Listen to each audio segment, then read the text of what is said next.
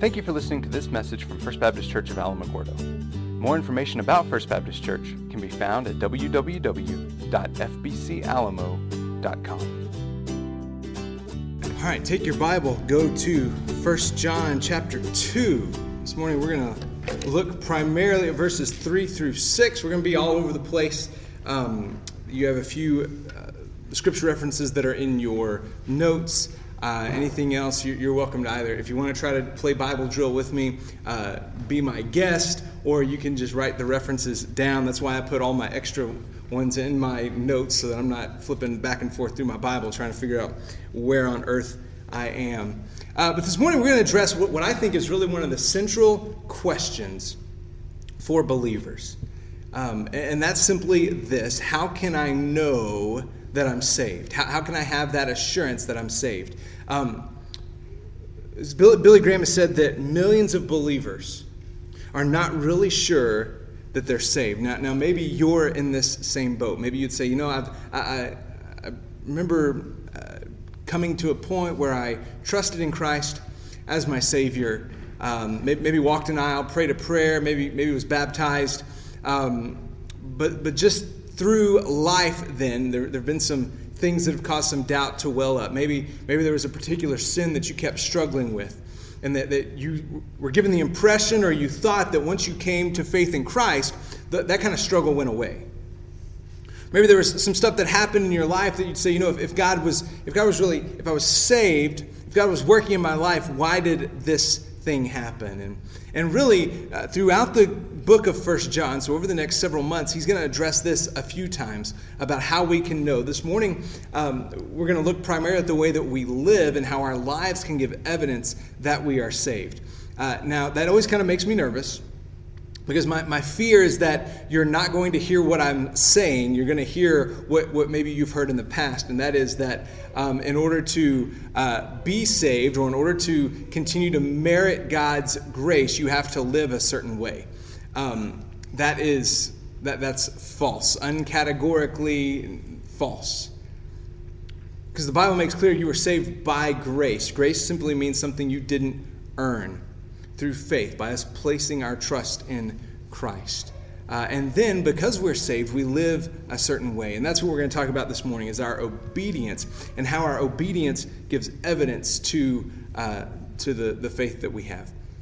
So if you will either turn with me to 1 John chapter 2 or read along on the screen, let's stand together and read the word that the Lord has given us this morning. 1 John chapter 2, verses 3 through 6. This is what it says. This is how we know that we know him, if we keep his commands. The one who says, I have come to know him, and yet doesn't keep his commands, is a liar, and the truth is not in him. But whoever keeps his word, truly in him the love of God is made complete. This is how we know him. The one who says he remains in him should walk just as he walked. Let's pray. Father, we thank you for this morning. I thank you for the chance to gather together as your people and to open up your word to us. This morning, will you show us what it means to walk as Jesus walked? That as we look at your word, you would begin to uh, reveal some sin in our lives, that, that we need to confess, first of all, and then we need to allow you to come in and, and do some work to root that out knowing that we're never going to be completely perfect, will you help us to be people who are continually being shaped and molded into the image of Christ? Show us how to do that this morning. We ask all these things in Jesus' name. Amen. Man, thank you. You can have a seat. So, so, so, as I said, one, one of the big questions, or the big question we're addressing this morning, is how can I know that I'm saved? Uh, interestingly enough, so in the in the five chapters that, that are in First John, John's going to use this word know uh, 30 times. And he's going to use the phrase uh, that you may know, or something similar to it, about 15 times in these five verses. In other words, I think John's trying to tell us something, and that is that he wants us to know, as followers of Christ, he wants us to have confidence, he wants us to have assurance that we've been saved. See, I, I don't think that God wants you to go throughout your life wondering if you're really saved or if you've somehow out sinned the grace of God. Like, I, don't want you to, and I don't think the Bible wants you to constantly be wondering in your head when you sin, like, like is that my last mark? Is that the last demerit before I'm kicked out of God's class? Is, is that it? Did I just out sin the, the cross? And the answer to that, of course, is always no. He wants you to have confidence that you're saved. He wants you to, to know for sure that you're saved. And, and we see this a couple places throughout the Bible. Paul, writing uh, in 1 Corinthians chapter 2, he says this Look, he says, We've not received the Spirit of the world, but the Spirit who comes from God, so that we may understand what has been freely given to us by God. So you see there, he says, We want you to know something, we want you to understand what's been freely given to us by God. And then he's going to go on and explain the gospel. He said, we don't, we don't want you to go through life wondering. We want you to know this for sure, that you can understand it.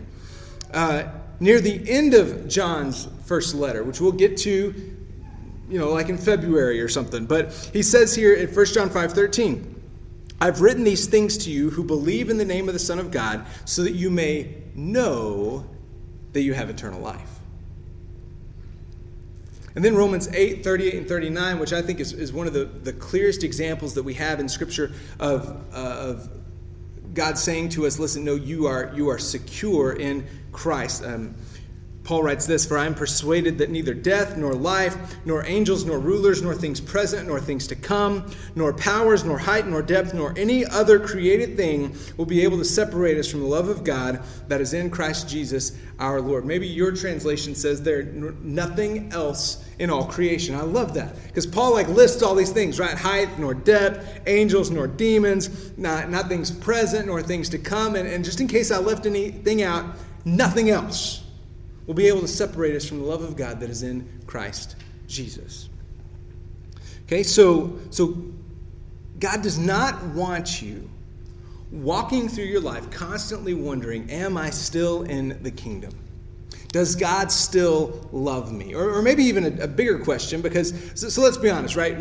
We understand what it means to love somebody that you don't really like right? So I think I think universally we understand. Well, okay, I have to love this person because God has commanded us to love your neighbors and love your enemies, right? So I've got to love them, but I don't have to like them. And so I think a lot of times we get that idea that that's kind of how God sees us, right? Well, you know, I am God, so I don't have a choice, so I've got to love them, but I don't really like them. And I, and I think what one of the things I would like to convince us of this morning is that no, God, listen, if you are a follower of Christ, if you are in his kingdom, God not only loves you, God likes you.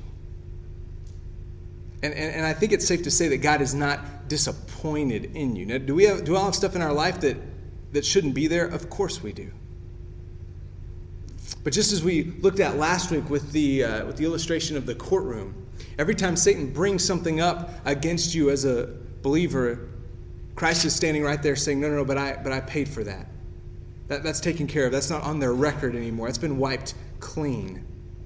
And we stand before God blameless. And so the, the trick now is to uh, walk in God's grace in such a way that our lives begin to more and more uh, show off or exhibit this standing that we have before God. And as we do that, as, as you begin to change, as uh, your affections change, as your actions change, that can give evidence to you and to those around you that, that you're saved. So here's what I mean by that, okay? So, so if I'm saved, the Bible says this if I'm saved, I will obey Christ's commands. We see this in verses 3 and 4. This is how we know him, or this is how we know that we know him, is, what, is the way my translation puts it. This is how we know that we know him, if we keep his commands. The one who says, I've come to know him, and yet doesn't keep his commands is a liar, and the truth is not in him. I, I, like John here because he's not really mincing words. John has a tendency at times to be kind of poetic. Here, I think he's being as straightforward as possible. This is how we know that we know him if we keep his commands, if we do what he's told us to do. And again, I, I want you to understand, listen, you're not going to do this perfectly. So don't, don't lay that expectation on yourself. Oh man, I, I, I blew it again. Can't believe I, I did that. No, no, are, are you walking consistently in, in a way that's keeping Christ's commands, or are you walking consistently uh, in, in a way that would deny his commands? Uh, so, so, John 14, 15, this is what Jesus says. And he, again, he makes it pretty clear. If you love me, you'll keep my commands. So, so think really quickly about, about um, a child parent relationship. If you had a child who swore up and down that they loved their parents and yet they disobeyed every single little thing that their parents told them to do, would we not question the depth of that, of that love? Obedience is a sign of love, right? If I ask Noah, and he's not in here, so I'm going to pick on him. If I ask him to go clean his room, and instead he goes and trashes his room, that we have an, we have an issue there, right? We have a disconnect. Now, is he going to pick up his room perfectly all the time? No. Are there going to be times that instead of putting his socks in the dresser, he puts he leaves them on the floor two feet from the dresser? Yeah. Will there be times that I respond in less than loving kindness to him? Yes. Okay.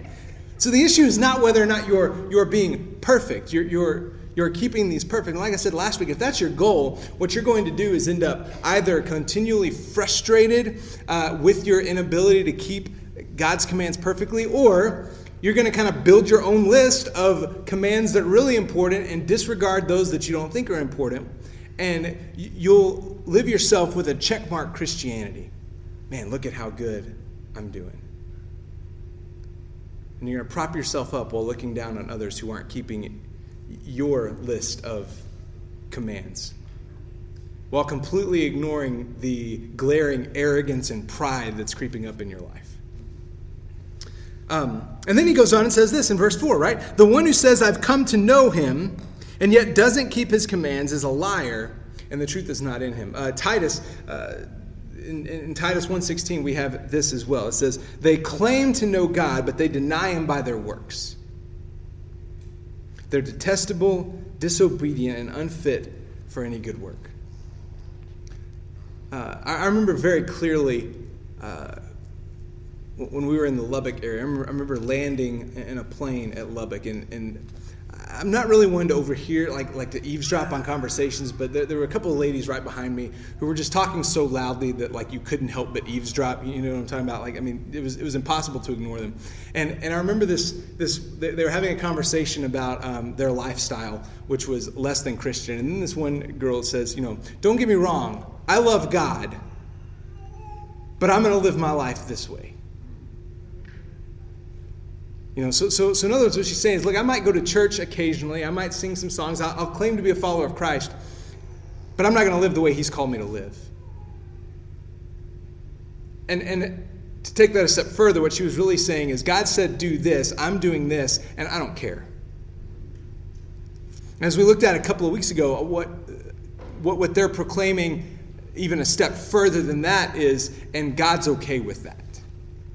God's okay with me completely living a lifestyle. Not, not that I'm slipping and falling, not that I'm trying to walk in righteousness and, and not doing a very good job, but just where you get to the point and you say, I, I don't even care anymore. I, I, this is what God said. I love Him, but this is how I'm going to live my life. And the Bible would say, no, no, you absolutely cannot do that as a follower of Christ. Because if I'm a follower of Christ, if I've been saved by grace, I'm going to live my life in such a way that I'm, I'm wanting to obey what He has called us to do. So, so here, here's the truth, okay? You can't separate knowing God from loving God. So you can't, you can't separate, as a follower of Christ, you can't separate head knowledge about who God is from loving Him. But here's the next step of that you can't separate loving God from obeying Him. Those, those two things are absolutely connected. Otherwise, we're doing exactly what it says in Titus. We're claiming to know him, giving, giving lip service to him, and yet our lives are completely denying what we've said. So, so uh, again, let me, let me clear this up as well. Make, make this absolutely clear. We don't obey so that we'll be saved. We, we don't obey in order to earn grace, in order to earn forgiveness. Rather, we obey because we are saved. You don't obey to be saved, you obey because you are saved. So then we have to understand this, this relationship between faith and, and obedience or good works, as the Bible will put it. So, so the Bible makes clear we're saved by faith, Ephesians 2 8 and 9. For by grace, uh, for you're saved by grace through faith. This is not from yourselves, it is God's gift, not from works, so that no one can boast. Okay, so right there, Ephesians 2 8 and 9. You, you didn't do anything to earn it, it's a gift. Not by works. You, you didn't do anything for it so that you can go around boast. No, boasting is excluded here. But then look at what he says in the very next verse, in verse 10.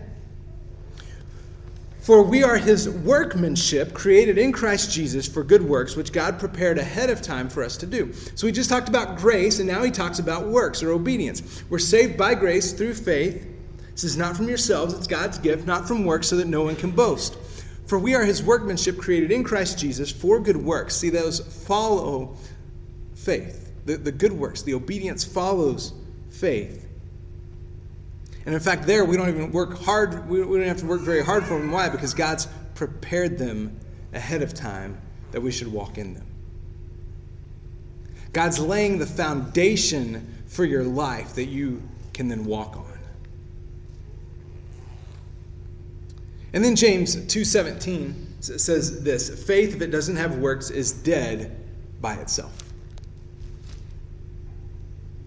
Faith if it doesn't have works is dead by itself. So our obedience gives evidence of our faith. So, uh, so that's the first thing, right? If I'm if I'm saved, I will obey Christ's commands. Secondly, he's going to say that if I'm saved, I will keep the word of God. We see this in verse five. Whoever keeps his word, truly in him, the love, is God, the love of God is made complete. This is how we know we are in him.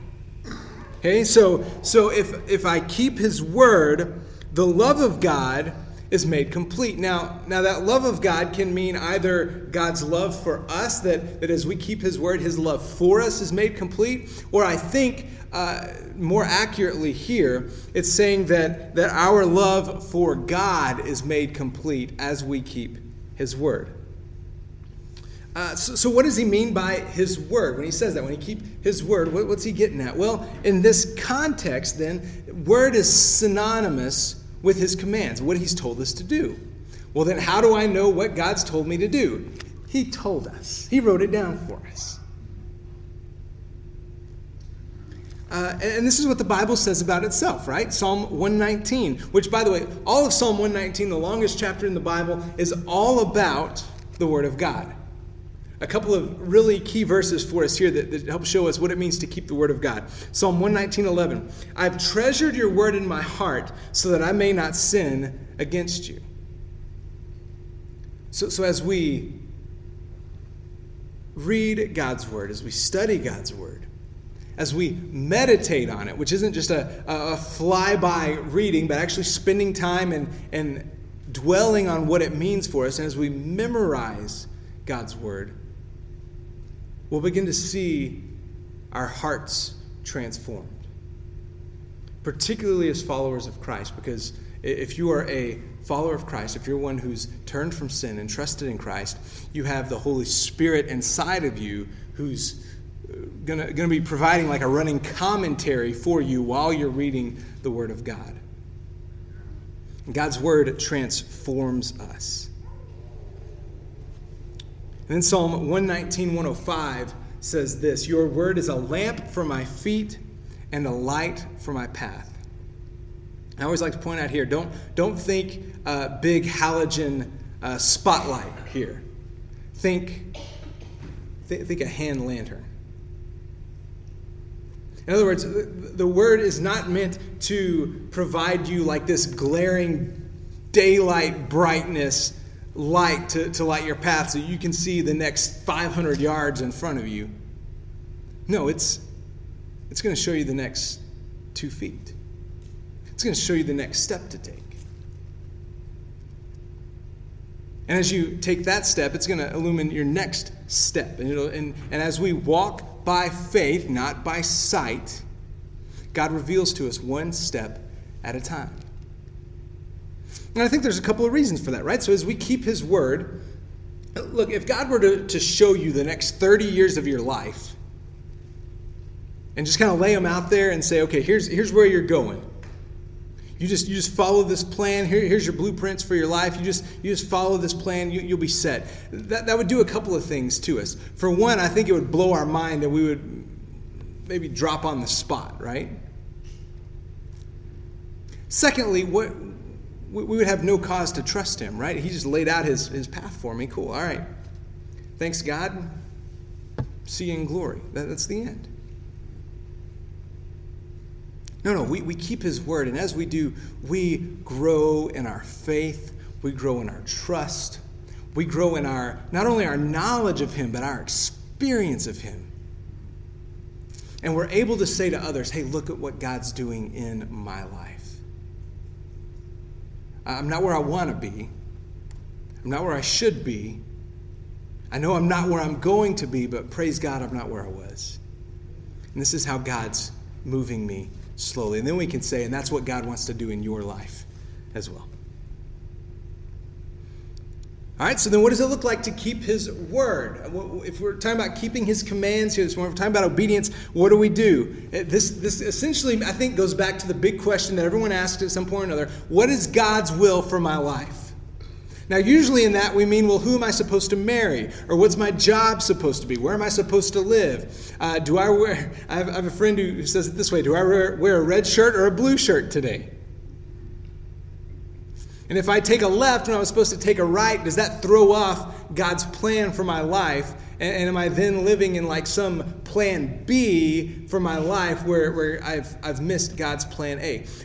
Here's, here's the answer to the question of what God's plan, uh, God's will is for your life. 1 John 3.23. So again, we're going to get to this later on as well. Now, this is his command that we believe in the name of his Son, Jesus Christ, and love one another as he commanded us. There's God's will for your life that you believe in his name. In other words, that you are saved, that you turn from sin, you trust in Christ, and love one another as he commanded us. There's God's will for your life. Sounds kind of like the great command that Jesus gave, right? When the, when the guy came to Jesus and said, What do I do? He says, Love God, love other people. We're going to look at that in a second. I don't want to get too ahead of myself.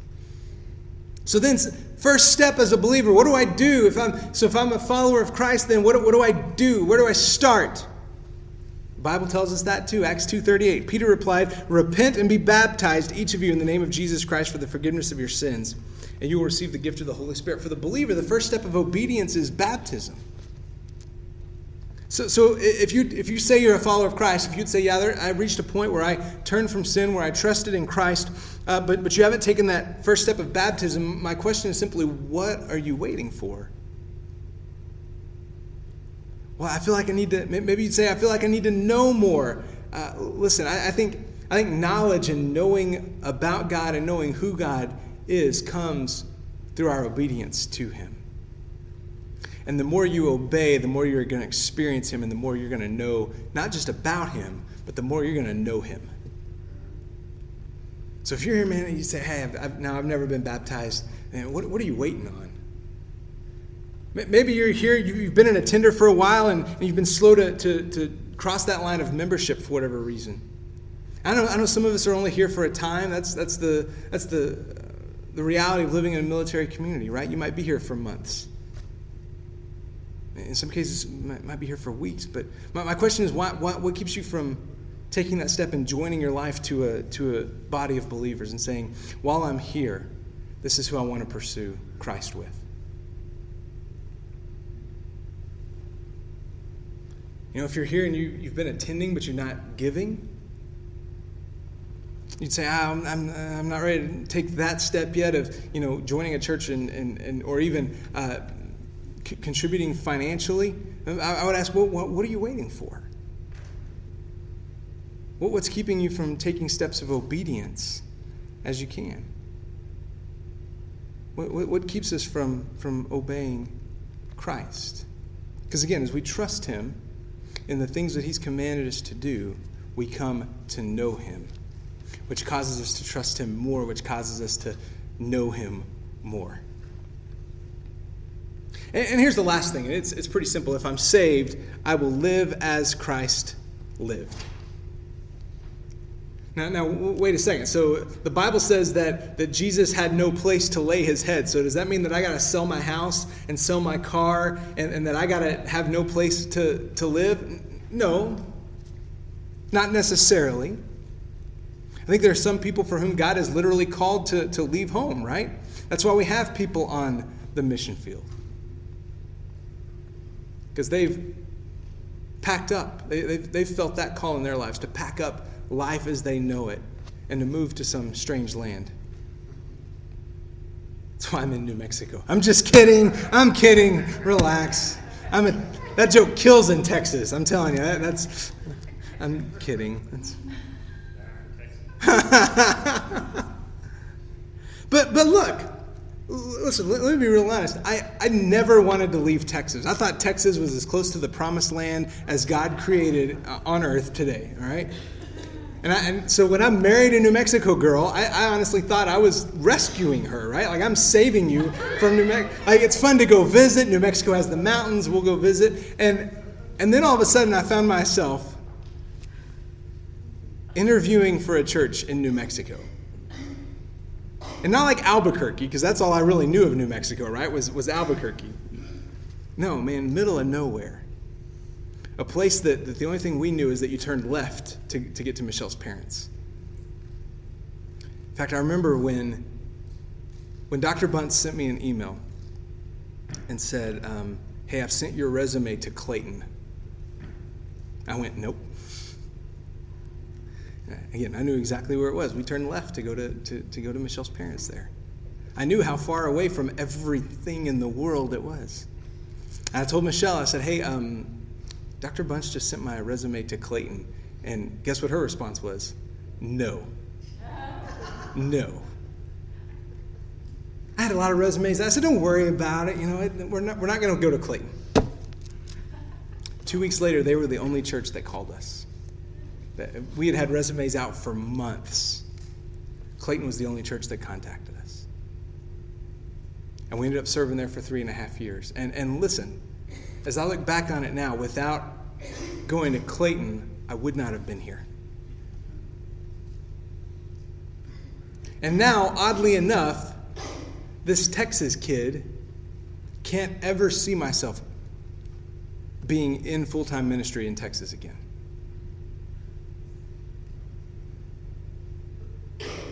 Why? Because, now, listen, if I'm talking about living the way Jesus lived, let's be honest, right? We still have a house, we've got two cars.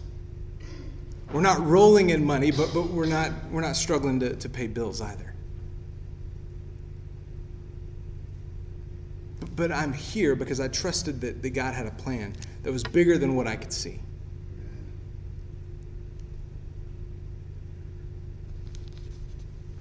Jesus held tightly or held loosely to the things of the world. Held tightly to God's plan for his life. Even when he wasn't excited about it. Remember the night in the garden before he's arrested? He's praying, and the Bible says that he's sweating drops of blood, which is a documented medical condition that happens to some people under immense stress. So, so we see Jesus here, not, not just kind of happy go lucky, or not as a lot of the pictures paint him with this, you know, kind of peaceful look on his face with the, with the glowing crown around his head. No, Jesus is wrestling in this moment. And remember, he prays, God, if there's any other way, let, let this pass from me. If there's if, if, if in your sovereignty there is another way for this to happen, let this pass. Nevertheless, not my will, but yours be done. That's what it means to live the way Jesus lived. And then we do what we do what he told us to do. Matthew 22. Again, this, we talked about this verse a while ago. When, when, when this scribe, this lawyer, comes up to him and says, Hey, what's the most important command in all the law? I've tried keeping them all. I've tried keeping the 10. I'm not very good at that. So just boil it down to one. If I can only keep one command, what is it? And Jesus says this Love the Lord your God with all your heart, with all your soul, and with all your mind. This is the greatest and most important command. The second is like it love your neighbor as yourself. That's why the first part of our mission statement, or our, our, little, our little mission statement here at First Baptist Church, is love. There are two parts to that. We love God completely, all your heart, soul, mind, one of the Gospels adds strength. In the second part, we say we want to love others compassionately. Love your neighbor as yourself. Love God. Love others. How do I love God? We know that we love Him if we keep His commands. It boils back to obedience. We're going we're gonna dive into love a whole lot more next week. That's where He goes in, in verses 7 through 10. Uh, so, so we're going to get there, but in the meantime, we, we, we exhibit our love for God. We show our love for God as we do the things that He's called us to do. Paul said that love does no wrong to a neighbor. He says, Love, therefore, is the fulfillment of the law. Love God. You can't do that unless you've come to faith in Christ. You can't do that unless you've experienced the forgiveness of sins. Paul in Romans 3:10 says that no one's righteous, not, not even one, no one seeks after God. Therefore, we need to understand that God sent Christ to save us, and the Bible says at just the right time. While we were still sinners, we were still messed up, He sent Christ to, to die for us. And listen, if you're a follower of Christ and that doesn't cause a love for the Father to swell up in you, you need to re examine your salvation experience. Because to understand that I was lost, the Bible says, I, the Bible says you and I weren't even looking for God. And He arrested our attention, He grabbed a hold of our hearts, and brought us to saving faith in Christ. And then to love others means we show the love that God has for us, the love that we've experienced through God to other people. Why? So that they might experience the same thing that we have. So we've talked about walking in the light. This goes right along with that. If I'm a follower of Christ, how will I live? I will walk in the light.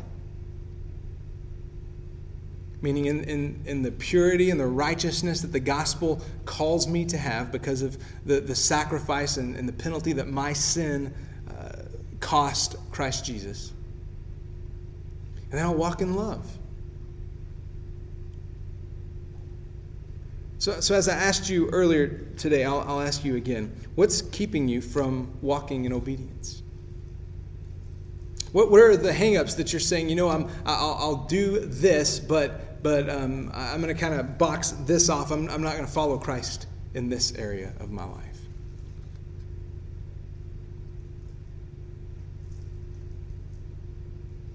In just a minute, we're going to pray and then we're going to sing just a couple of verses. We're not going to drag this out real long, but maybe the Lord's brought up some areas in your life where you, where you know you need to trust Him this morning.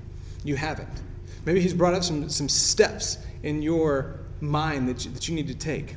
Be that baptism, saying for the first time and you know, de- declaring publicly through the, the way that Jesus showed us that you're a follower of Christ saying, man, this is the place that I want to join my life as a follower of Christ, and these are the people that I want to pursue Christ with.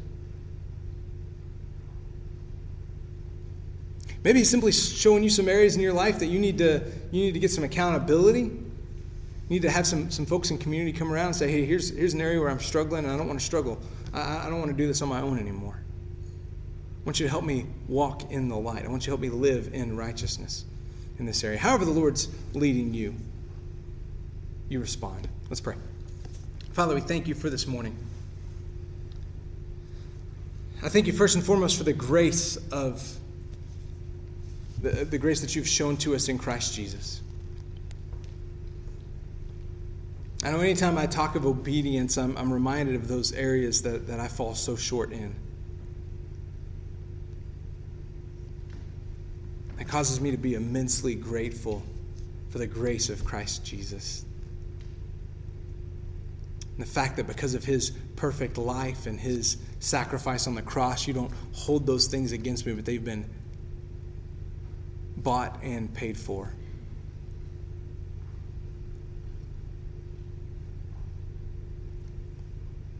So, for those of us in the, in the room who are followers of Christ, who've placed our faith and trust in Him, who've turned from sin and trusted in Christ, will you, will you give us the freedom that comes from knowing our sins are forgiven? Not freedom to live however we want,